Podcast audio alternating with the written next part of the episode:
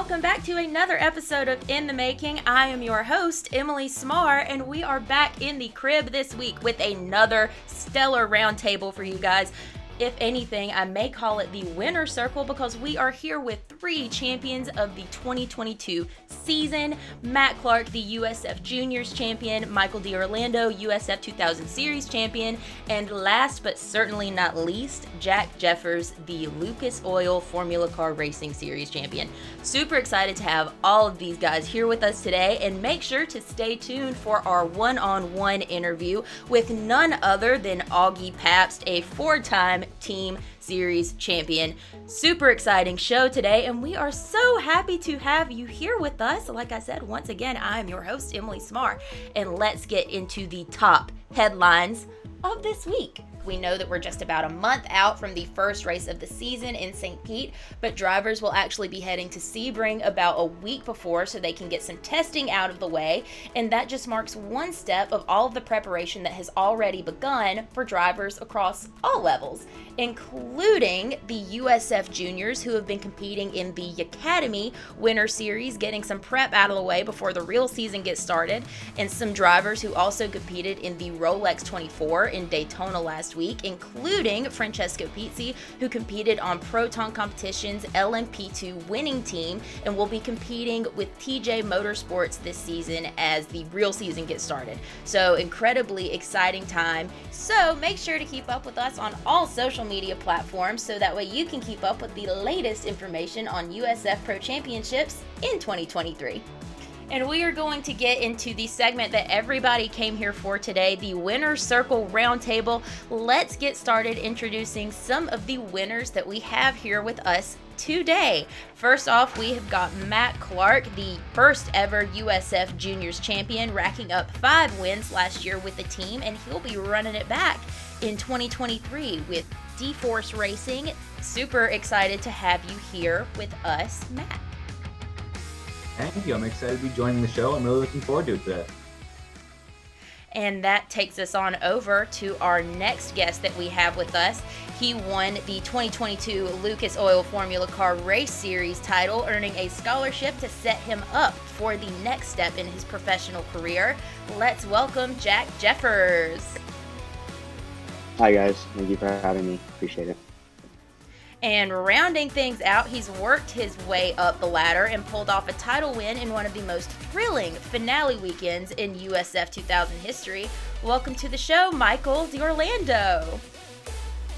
It's a pleasure to be here. Thank you for having me. It's uh, been quite a long day, so hopefully this is pretty fun quite a long day and quite the journey for you, you know, just to get this conversation rolling, quite the journey for you last year in your season. So tell me a little bit about what it was like for you. You know, you kind of hit a plateau early on, but you really hit your stride midway through. So tell me a little bit about what your journey was like. Oh, well, it's been a quite an it's been quite the in, interesting year to say the least. Um, I think out of statistics, I've had 14 top five finishes. So I mean, it's not super inconsistent, but I was off to a slow start. I didn't get my first win until Lucas Oil. So with St. Pete, I had a, a wiring loom failure in qualifying. Um, and never really got anywhere up, up above fourth place, I think. And then Barber again, I got a second and third, and kind of just worked my way up. So it was a little bit of a rough start to the season, but as soon as as soon as I got into Lucas Oil, where I ended up winning the Freedom 75, which I think I'm the only USF driver to win two years in a row, let alone twice. I'm not sure. Um, but yeah, as soon as I got back to that race again, the ball started getting rolling again with another win at Road America, Mid Ohio, and then Portland. Um, but yeah, it's, it was pretty hectic. I think um, I think coming out of I don't remember if it's Indianapolis Motor Speedway for the Indy GP or if it was going into Road America. The top five drivers in the road to Indy in um in USF 2000 were all within like 30 points. So it was it was some crazy tight racing throughout the whole season, and especially getting all the way to Portland, where there was three people and within 26 points that could have won, and me being the third. Um, really emphasized the craziness of the entire year. I think it, has been it's been quite a long one. Right, and Mac, you actually competed in Portland, didn't you? Tell me yeah, a little so bit about what that was like. A, Yeah, sorry to cut you off there. Um, I did a one-off actually for the Portland GP. So I found out I was racing that Tuesday, um, and it was kind of just to get my feet wet in the USF 2000 series, and that was uh, kind of based on the hopes that I would be competing in that series in 2023, and it looks like that's going to come to fruition. So it was uh, a great weekend to kind of get some, you know, experience under my belt, fight with the big boys, and uh, we actually ended up coming away with a win on uh, on the first day of the weekend. So really, uh, really happy about that, and, and I'm excited for this year. I was honestly quite surprised that you ended up pulling that win off. That was that was pretty good. It was pretty good, I man. appreciate that. Yeah, no, it was, it was wild. It was a wild one, but we made it work, and Yeah. uh, I mean, it looks good. I remember opening up my Instagram page and seeing you that you won. I was like, no way. Like, that was incredible. Yeah, it's like it's like the dream the dream come true, right? You always want to do something big on your first weekend and, and show the guys that you should be there. And I mean, we managed to get it done with DEForce Racing, so I'm really happy about that. And I think that's a great time to turn it over to Jack. You know, you're really coming in here trying to show guys like the guys that you're talking to right now why you should be in the series. So tell me a little bit about what that journey's been like for you and how racing in the series that you were just in really helped you get to where you're at right now, about to compete in 2023. Um, the journey's been good. You know, competing in the Solar Championship was tough. It definitely taught me a lot of things. Um, it's definitely a lot different than go karting. So coming in, I struggled a little bit in the beginning, but it was tight all the way throughout the series, and I was able to come away with the championship. And going to the last round, four drivers could have won the championship, and going into the last, going to the last weekend, four drivers could have won the championship, and going to the last race, only two could have. So it taught me a lot. It taught me how to deal with pressure. Um, and yeah, it helped me propel my way into hopefully working on racing the USF junior season this year. And Mac and Michael, what was that start, you know, for you guys like? What advice can you give Jack here about moving forward this season and really, you know, setting his reputation on the track? I think. Yeah, go Uh, ahead, do you, you want to go? I don't know. No, I was just gonna say that. Um, I mean, I've known Jack for a while now, and we talk back and forth. But I think the biggest thing, like you said, is kind of giving getting over that barrier coming from from carts to cars, and that's uh, something that I think a lot of drivers, um, you know, it, it's it's a big jump to make. So I mean, Jack has done that very well. Um, obviously, he showed that in the Soil School Racing, and, and now I think it's about you know getting wins under his belt in the USF Juniors category and really fighting for that that scholarship to keep moving up the ladder. Yeah, I'd pretty much agree with that. Like a lot of stuff that you do from karting and, and even the Lucas Oil tra- uh, school transfer to all the stuff that you'll be doing, and just it's just a little bit faster. That's all it really is. I mean, um, you do get a little bit of downforce and you know just a little bit more horsepower. I assume I never did the Lucas Oil Championship, so I wouldn't know. But I mean, it seems like you got a pretty solid foundation built. So just trust your instincts and go out there and just drive. I mean, the whole point of us being drivers, right, is to have fun. So if you ain't if you're not enjoying it, then you're not gonna be fast. You know, obviously you're going to have these races where the pressure is on, and I think Michael, you're no stranger to that. You won one of the most thrilling races to cap the championship last year. So tell me a little bit about what it's like, you know, just handling pressure. How do you get yourself in the right mindset so that way, you know, you can go out and compete? I think it's a lot of head games. It's a lot of head games. It really is. So I mean, Portland started before Portland. Um, it was actually um, the end of Toronto. I made a move on um, Myles Rowe into the turn eight in the last corner, and I think that kind of set things in motion about like, hey, I'm I'm here, even though I'm still third in the championship. I'm not going anywhere. So I mean, Portland was off to a rough start. We didn't quite have the pace. I ended up qualifying, I think, ninth in in race one, and then sixth in race two and three. Um, and it's all about just you know keeping your head down and just trying to focus on yourself. So when you get into a final weekend like Portland and everyone's so close, I mean everyone's shooting for it. It's checkers or records type thing. So if you go out there and you have the same mindset as everyone else is like, oh yeah, I have to win, I have to do this, I have to do that, then you're not really focusing on your on your drive. You're not really focusing on on what you should be doing. So while everyone else is out there trying to focus on uh, focusing on the wrong aspects of things like I need to I need to perform, I need to do this, I need to do that. I, I think the best way to think about it is just I'm I'm in the car, I'm gonna focus on me.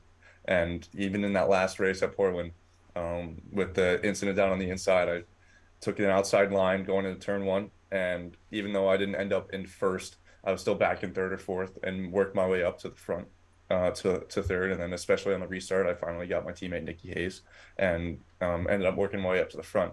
And even even if you're out front and it seems like the race is going to be easy, it never is. There's a lot of stuff that pops in your mind. Maybe the the car isn't right or anything else that could be happening. Myles Rowe was on fire that race, and he drove from the back of the pack all the way up to fifth, I think. I'm not really sure where he finished, but you could even from my perspective, all he had to do was finish third to win and it's push, pushing that thought into the back of my head um, while having an extremely oversteery car, uh, being like, um, just and trying to focus forward. And it's not about thinking about what could happen; it's about what's in the here and now. And you get into that last lap, and you realize, like, okay, maybe you could start thinking about it, and you just have to finish that last lap. But throughout the race and throughout the season, it's all don't think about what could be happening; just focus on you and just focus on your race. Right, and I feel like Mac, you know, you kind of entered this series in a different way. Not many people have the same hot start that you did last year. How do you kind of handle a plateau midway through after you have so much success early on? I know that has to be frustrating as somebody who just had so much success early to just kind of hit a point where you're not really seeing much improvement. For sure. And I think Michael worded that really well. Um, I think it's, it's really important as a racing driver. Yeah, no, no. It's, it's important as a racing driver to focus on yourself all the time. You know, I always say that, you know, I'm my own, like, I'm my biggest adversary, right? You want to be focused on what you're doing and improving yourself because that, that's, that's what matters. And uh, no, you're you're correct. We had a very strong start to the season. We won the first four races. Then we went through a bit of a rocky patch. You know, we had a few mechanical failures and uh, you know a few incidents on track that didn't quite go to go our way. So it was about keeping my head down, knowing that we had the pace, knowing that you know I had the confidence in myself that we could win races, and it was just about kind of returning to that form for the end of the season to really make sure that we uh, we see we sealed the deal on the championship. Yeah, and going what you were saying, it's like even when you do have those moments where you're going to plateau, even if you know you have a shot at the winning the championship, or even if you don't know, you have to focus on yourself and maximizing everything that you can that you can not what other what where you need to be not focusing on a win. If you have a fifth place car and you can't and you have an opportunity for fourth but it's like a high risk maneuver then you're you're just going to stay back and be like okay let's get let's get the points. Let's just let's do it do what we can with what we got. And then when you finally have when you get back to that opportunity that you can go for the win and then you take it. You go ooh, but that plateau i mean that's that's what wins championships is how you take your lows and just roll with them. For sure. Very well said. Jack, where's one of those? I know that you're especially young in your career, but where's one of those areas where you've already seen a little bit of a struggle that you've had to overcome? Um, definitely my karting career. You know, I started off with winning races, very like in the beginning, and I won a couple of tickets to World Finals. And then there was like a rough patch in junior to where I didn't really win any races at all and then I finally moved up to senior, and haven't come away with a senior win. And then when I moved up to cars, I started Oil Championship very strong, winning three out of the four rounds at NOLA, and then kind of, and then it was Sebring, and then it was Mid Ohio, and I went from first in the championship to third at one point, and I had lost like, I was down maybe 30 to 40 points from the guy in first place, but I knew uh, the only person you can you can control out there is yourself. So I you know I just had to focus on myself and focus on my race and just race how I know how to race.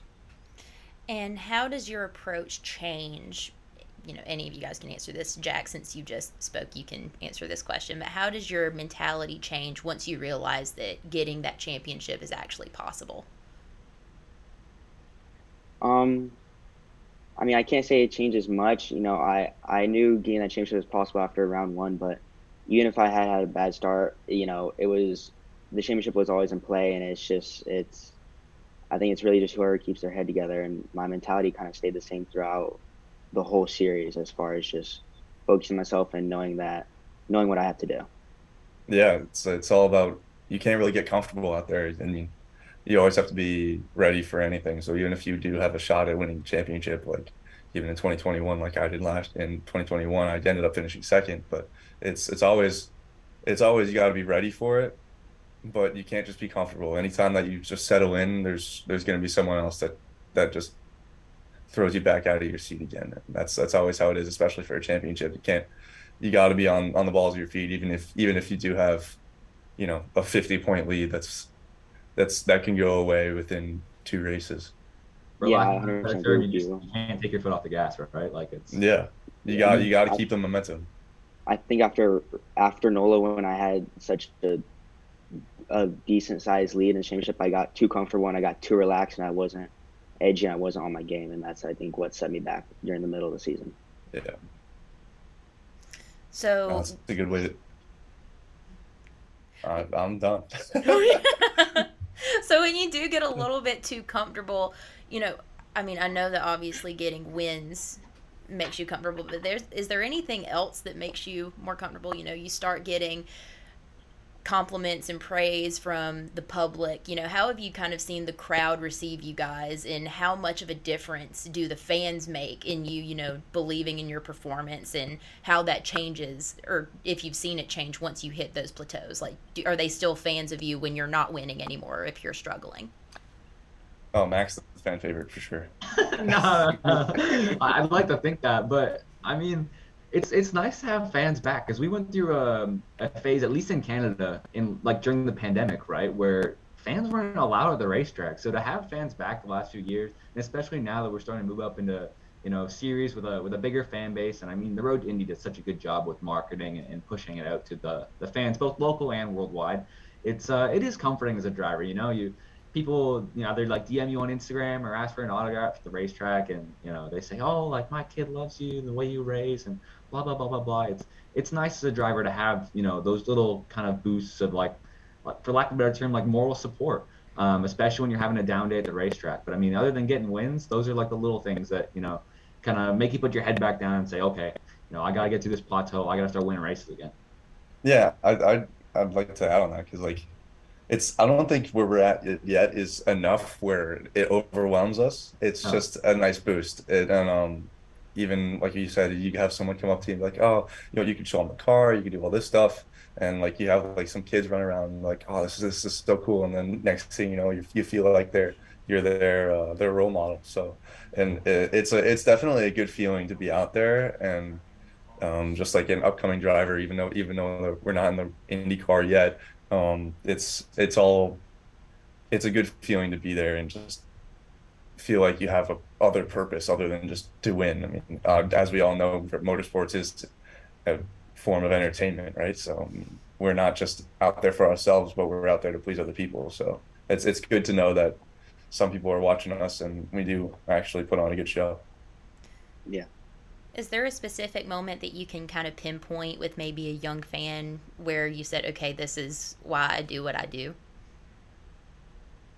Michael, Mac and I I got one for sure. Um, it it was like kind of like I don't know, like an aha moment. It was actually after the win at Portland, and um, I didn't see my dad initially when we got to the podium, and I saw him afterwards, and obviously like, you know, we exchanged hugs, and, and we were all really excited. So I, I walked back to the team trail with him, and um, if you've ever been to Portland, you'd know that like the podium area is really far away from the paddock, so it was quite a hike back. So we were walking back, you know, one hand on the trophy, uh, just walking together, and um, these two little kids like yelled over the grandstand, like they were still sitting in the grandstands with their dad, uh, like after they'd finished watching the race, and they yelled down at me, and they're like, "Wait, wait, wait! We want to get your autograph. We want to get your autograph."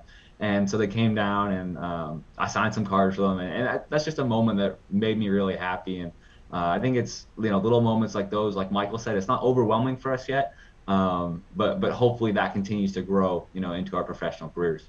Yeah, I had a moment like that at Toronto as well. Um, there's always, I think at Toronto, there's these groups of like camps, I guess. I'm not really sure what the whole thing. Yeah. And there was also kids on track there as well. Um, so they, we had a couple of groups come around, and um, I was lucky enough to be one of the drivers and um, at the Road Indy pick to bring some of the kids to, and we ended up having a whole group of kids and um, people around the car and just show them all, like all this stuff. I could show them the steering wheel, uh, put them in the seat, and do all this kind of stuff, and we get to sign autographs and all that thing, and all that stuff, uh, those cool things. So it's really it's a cool experience to be there and know that you're you're kind of putting an imprint in their lives, even if you know maybe they're too young to remember or any of that stuff. It's they're growing up in the in the environment in, in the racing environment. They go to the race and then they get to meet a driver. Now, not everyone gets to you know do that sort of thing, and it's even if there's so many people out there that just like watch Formula One or watch some of the stuff on TV, but they never actually get to go to a race. So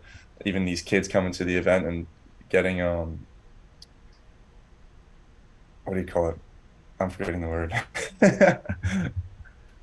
just being there with us is definitely just it's a good feeling. In the atmosphere, absolutely. So yeah, the atmosphere. Yeah. So, Jack, I know that you're only a sophomore, so maybe you haven't had a moment like that yet. Yeah, unfortunately, I haven't had that moment yet, but hopefully, hope that will. No, and that's a great time to talk about what you're excited to do in 2023. You know, this is your first year competing in the series. I know that you know we've already talked a little bit about you making that transition over, but is there a specific race that you're really excited for this season? I can't say there's a specific race that I'm excited for this season. I think I'm just really looking forward to um, hopefully be running in the in, in the USF Juniors Championship because I think if I can repeat what Mac did and win it and just keep moving up that ladder, I think I have a solid shot. Right, so let's Mac's talk. got a tougher crowd this year though. no, all come the same program. Like you know, you got to keep winning and move the ladder. And and for me this year, um, I'm really excited for Toronto. I mean, obviously I got the big flag in the background. Oh, of course. I'm a Canadian boy through and through, uh, and it's the one race on the road to Indy where you know we're north of the border. So so that's that's my big weekend this year. I I was gonna say I was excited to go to Gateway this year, but that's off the calendar. Uh, it's pretty sad, but I guess we do go to Circuit of the Americas in Sebring now. It's two more tracks that we haven't gone to yet, so um, it's definitely going to be uh, interesting to see what the cars can do there. Especially the, we've done some testing of, uh, at Sebring and Indy Pro car, and we've been quite quick. But Circuit of the Americas is, uh, is a different story. I don't think anyone on the road to Indy has raced it, so that'll be a good change of pace, and hopefully maybe we'll have our first time winner there. So. Actually, I will say, if USF Juniors is going to Dakota, I'm looking forward to that because I live one hour away from that track, and I remember going to that track watching F1 when I was younger, and it was like I remember growing up, I was like, man, racing and just driving on this track would be so cool. Have you ever driven it or no? No, I have not driven it. Oh, that's so fun to drive. It's- You'd, it's a you'd cool love Yeah. it. You'd really love it. They just told me that you guys will be competing in Dakota this year. So exciting race on deck for you. But Yep. you guys are all going to be racing in scholarship cars this year, correct? So what are you excited for about that? You know, do you take any more pride in hitting the track, you know, knowing that you do have this scholarship money on the line? Let's talk about that one, Mac. I, I think it's uh it's it's cool. I like how the road road Indy does it. I think there's a lot of positive marketing behind it, but it's also like a little bit of a target on your back. I feel like for the other drivers, you know, um, you know, just because you're the scholarship driver doesn't mean they want to give you any more room. So I think you kind of have to prove why you got the scholarship. And uh, and you know, for me, I don't really have a chip on my shoulder about it. I'm just looking forward to uh, to trying to win the next one. I think. Re- First of all, you're Canadian. Is that still red, white, and blue for you? Is the no, no, the blue doesn't count, man. It's just red and white. yeah, because I mean the red, white, and blue scholarship car looks really good. It's actually one of the it's one of the best looking cars on the grid for sure, and that's unbiased opinion. I mean, um, but it's I I kind of agree, but at the same time, like you the reason why you have it is because you did prove that you are a championship winner, right? So the reason why you have that livery is you you already proved it. So I don't I think there's really no other um there there's really no nothing else to prove other than just go out and drive like yourself. And if if you go into the attitude going with the attitude that like yeah like I'm the big guy I'm and like you with a little bit more pride in your system I think that's gonna end up being a downfall honestly you still got to keep that humbleness and keep your head down, feet on the floor, and just keep going. Because the only reason why we're we're here is to get to IndyCar, and this is just another you know another help, another um, bo- bonus, another boost up the ladder. So I mean, it, in reality, it just shouldn't change your mindset. It should just be. It should just physically help you. That's all it is. Do you have any specific goals that you're really hoping to achieve this season? Anybody can start with this one.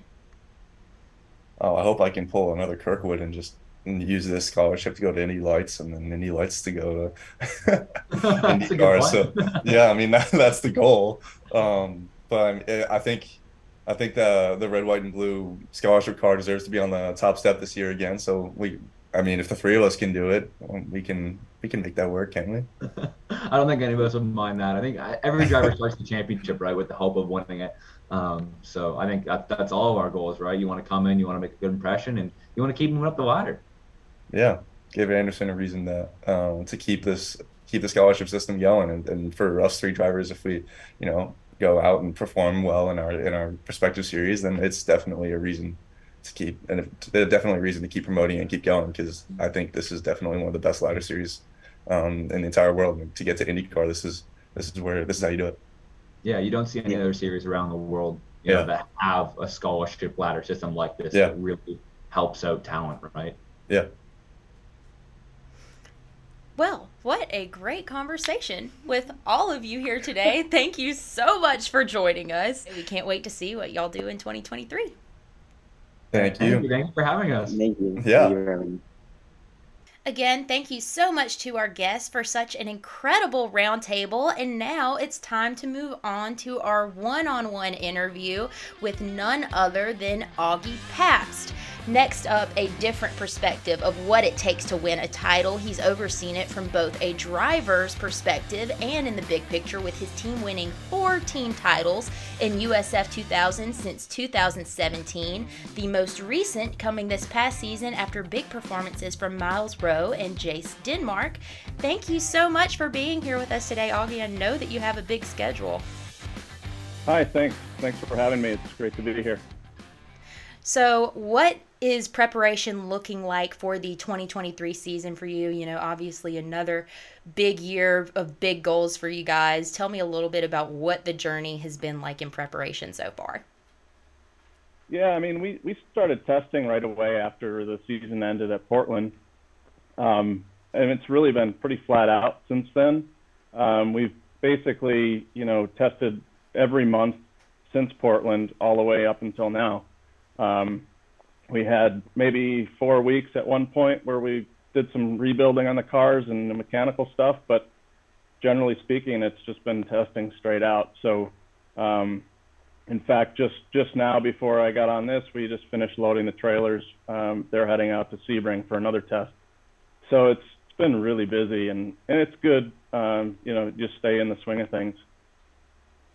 What kind of mental preparation, you know, just aside from all of the car side of things, the mechanical side, what kind of mental preparation goes into getting your drivers ready for a season? Um, I mean, you know, they they really take care of that themselves. Um, at the level we're competing at now, they they really come to us very well prepared physically, mentally.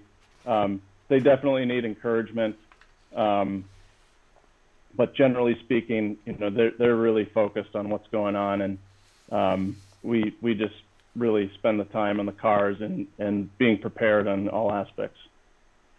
Right, and we mentioned drivers, you know, like Myles Rowe, who do have a little bit more experience here, but you know, you you're getting them into a new series here, preparing them for a new kind of race. So, what difference do you see, you know, in preparing guys that you've had with your team, but that are transitioning for a new level of the sport? Um, I mean, for you know the guys that come into USF 2000 obviously are, are a little bit uh, greener than the others that are moving on. Um, but generally speaking, um, you know, you, you'll see through the years, you see the maturity level because a lot of them come in fairly young in the 14 to 15 years old range, and and that transition period from the 14, 15 to 17, 18, or 19 they almost become different people and from their maturity standpoint. So uh, it's it's interesting to see how they you know progress and and they learn obviously a lot in the first year. Um, but you know we've had quite a few guys that continue on, move to Indy Lights and so on, and uh, it's it's just really cool to see them moving on.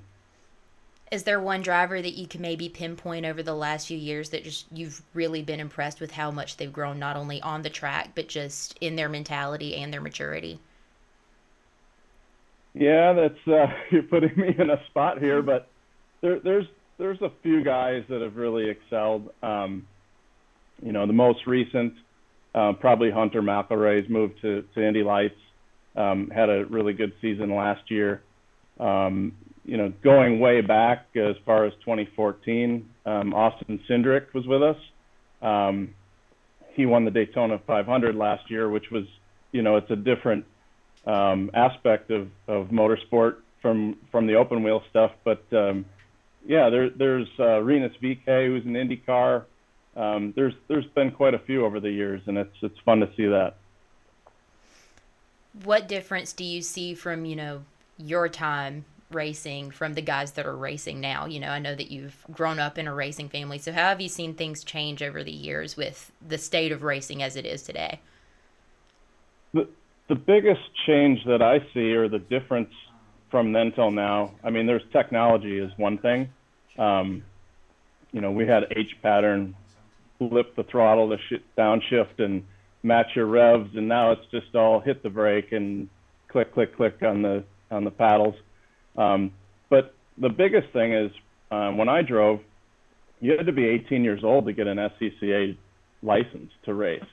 Um, so now they're coming in at 13 in USF juniors and 14 from USF 2000 and up. And so these kids come, they come already champions typically in karting or some other training. And then, you know, by the time they're 18, they've, they've already had four years in cars where, you know, when, when I and the people my age started, that was, you came from go-karts, but you had not really been in cars or at least racing cars, not, not legally, um, up until that point. So they're, they're just so much further ahead at such a young age. It's really impressive.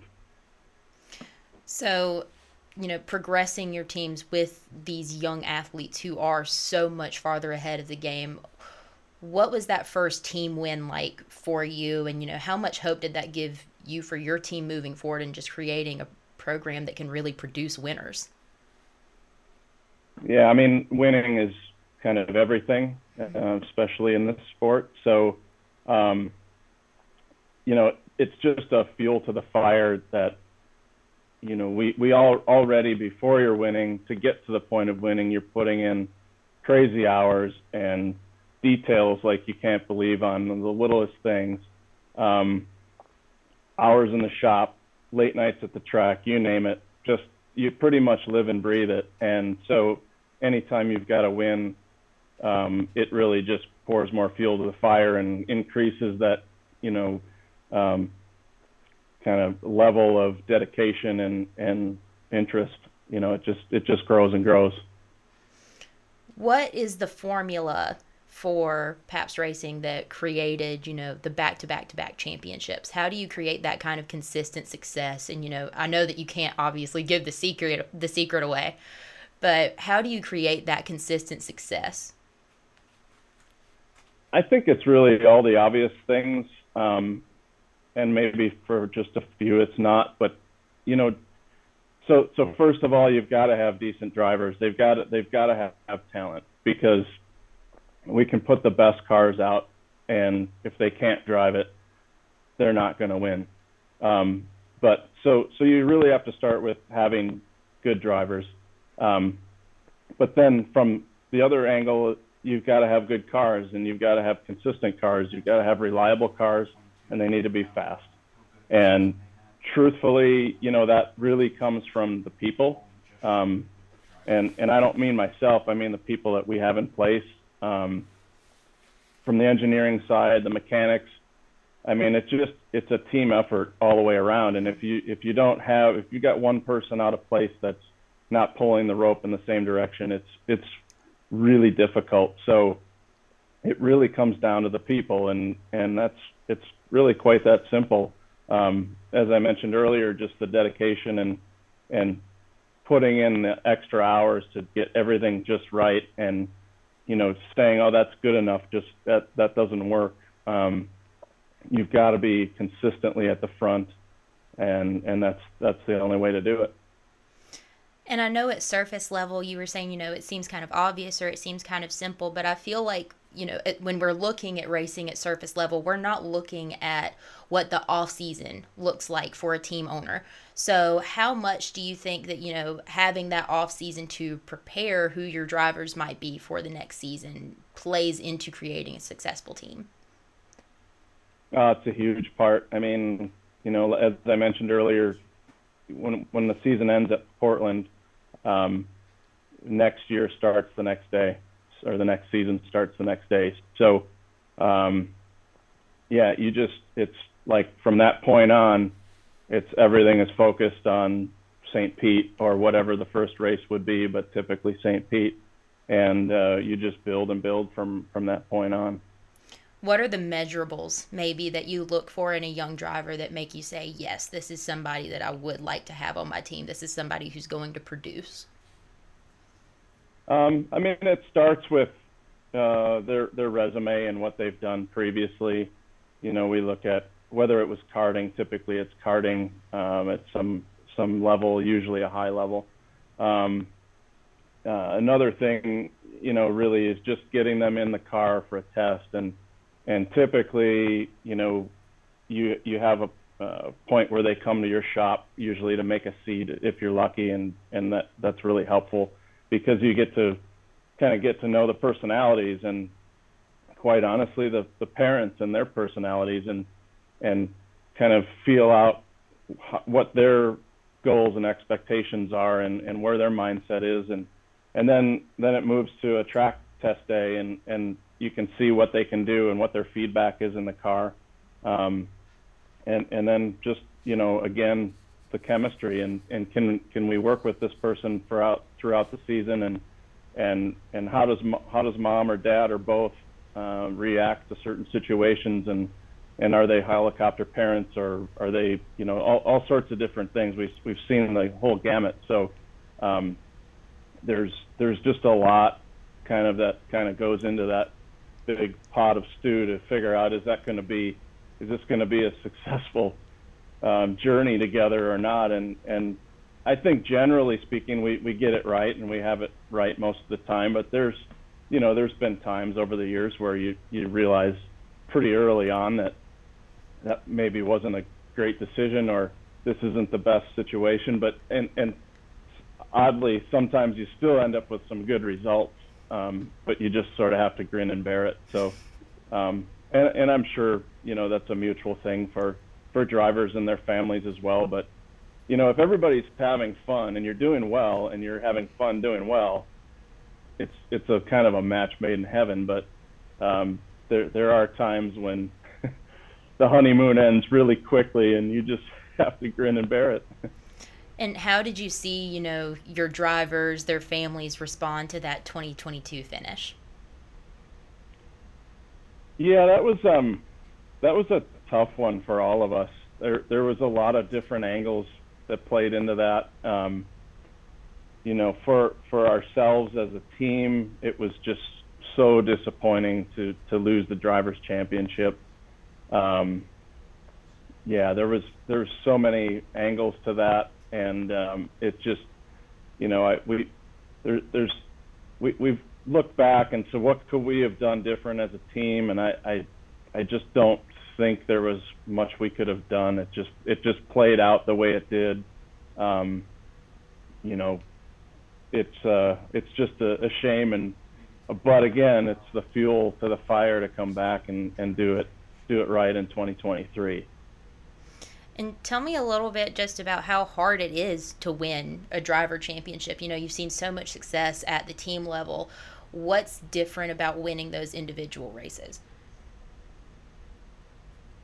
Well, you know, when uh, the team championships are based, you know, on on good performances, but it also also consistent performance amongst your mm-hmm. cars. Which, the more players you have, the more the the better chance you have of of that cha- team championship. Where the drivers' championship is kind of measuring them each driver alone, and and um, so you know we have not won a drivers' championship other than the nat the national class championship in 2011. So we've come extremely close um, with VeeKay, um, Jake Eidson, um, Hunter McElrea. I mean, we've we've come very close over the years, and it's just been like it, it's just it slips through your fingers just so slightly and it just again it comes down to like getting everything perfect. And um you know, some of those were, um, you know, situations where uh, mistakes were made over the years uh, as far as drivers, and some were, you know, not necessarily the driver's fault. And I, you know, I I take some credit on the team side, but where we've had like, you know, a ten dollar sensor fail and just leaves everybody hanging. So, um, yeah, it's just it's really really tough. And and you know, for anybody that looks at the USF uh, Pro Series from the outside, I mean, it is it is extremely difficult. Like, it's it's very tough to win. It's the talent level is extremely high, and it's it's super impressive. And I think you know anybody from around the world would would appreciate that if they were here racing in it. So, how big of a goal in 2023 is clinching that drivers' championship for you guys? And what steps have you already taken and you know maybe make sure that that's more possible yeah i mean obviously that's goal number one um, you know from from my perspective if um, if we're winning a drivers championship it's quite likely in most cases that you're you're going to lock up the team championship now i'm saying that but we've also demonstrated quite well over our years that you can win the team championship four times and still not win that drivers championship. So, um, but generally speaking, if if you've got fast drivers and fast cars and you're and you're winning that championship, the drivers championship, I think the team comes along with it. But you know, it's it's absolutely and, and for both series for us, it's it's the number one goal. Um, the scholarships are so important to these drivers to move to the next level, and um, that that is ultimately what we're trying to provide, um, you know, from within our team. Is there a favorite scholarship moment that you have just over the last few years where you've, you know, you've seen somebody win, you've said, okay, I'm really happy that this scholarship is going to this person and I can't wait to see what they do with that money. You know, I know that it's this insane amount of money, so it's wild to see it potentially go somewhere where it's not going to be used to its full potential. So, are there any, you know, drivers that you've seen over the last few years where you've said, "Okay, this money's going to a good place and I'm really happy to see that this person got it?" Yeah, um I mean there's there's been a bunch over the years, but um I'm probably forgetting one, but I mean honestly, you know, a guy like Kyle Kirkwood stands out to me who, you know, from from my knowledge, um, didn't really have the family money and support to to get through this sort of uh, ladder um, and and to IndyCar and and I think I'm pretty certain that without the scholarship that Kyle wouldn't be driving an IndyCar today. So um, you know, and, and aside from that, he's he's a he's a great guy and and you know great competitor and um, you know gracious I would say and uh, there's there's few guys over the years that aren't so gracious. And so I, I just, you know, thinking off the top of my head, I think Kyle's one that um, is a is a really good example of someone who you know earned it, deserved it, and and made the most of it. And so often you see so many of these drivers, you know, kind of deprived of opportunity because they don't have enough money. One of those drivers being one of yours that you're going to have in the series this year, Myles Rowe. How excited are you to see him, you know, hit the track and be able to be able to have that kind of insurance and reassurance to say like yes you know i'm able to race all the way through this season do you think that his performance is going to improve at all because he does have that security yeah i mean it's it's a the the difference from a year ago today where we were moving forward in usf 2000 with a very limited amount of funding that was sort of um, you know we'll see how you do and then we'll decide if you can keep going and which was still extremely appreciated. But the mindset for Myles and myself now going forward, we know that we're secure through the season, and basically, it's just job number one is to get results. So um, we we don't have to worry about you know all the all the details in the in the funding side and the, all the things that went into uh, last year, and and now we're just focused on you know, just hitting our marks every weekend, and um, and and that's what I'm really looking forward to because uh, uncertainty it it messes with your mind a bit, and and when things are uncertain, um, you know, you you it's easier to lose focus on the job. Right. Well, we are certainly looking forward to seeing what you guys put out on the track this season. Thank you so much for joining us today, Augie. It was awesome to have you in the crib, and we can't wait to see you in St. Pete. Thanks. Same here. I can't wait for it. Thank you, Augie, for joining us for an awesome one on one interview. We're so excited to see what your team does on the track in 2023. And thank you all for joining us for another episode of In the Making. I'm your host, Emilee Smarr, and we will be back here in the crib with you next Friday for episode four. So make sure you follow us on social media and stay tuned for all things USF Pro Championships.